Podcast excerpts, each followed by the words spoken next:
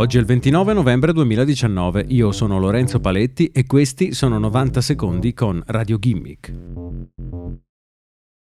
Oltre mille attori di film porno stanno lamentando un trattamento scorretto su Instagram rispetto al resto degli utenti. I membri di un'associazione per la difesa dei diritti degli attori ha infatti avanzato una lamentela al social network sostenendo che i loro account vengono cancellati per violazione degli standard della comunità anche quando non sono stati pubblicati contenuti a sfondo sessuale o nudità.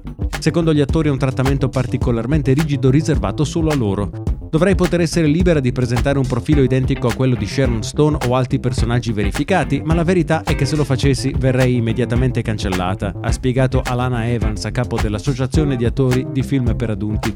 Ci discriminano perché a loro non piace quello che facciamo per vivere. La regista e produttrice di film pornografici Erika Lasta ha anche lamentato due pesi e due misure tra attori maschili e interpreti femminili, sottolineando come i primi possono pubblicare contenuti più espliciti delle colleghe rischiando meno di venire banditi da Instagram.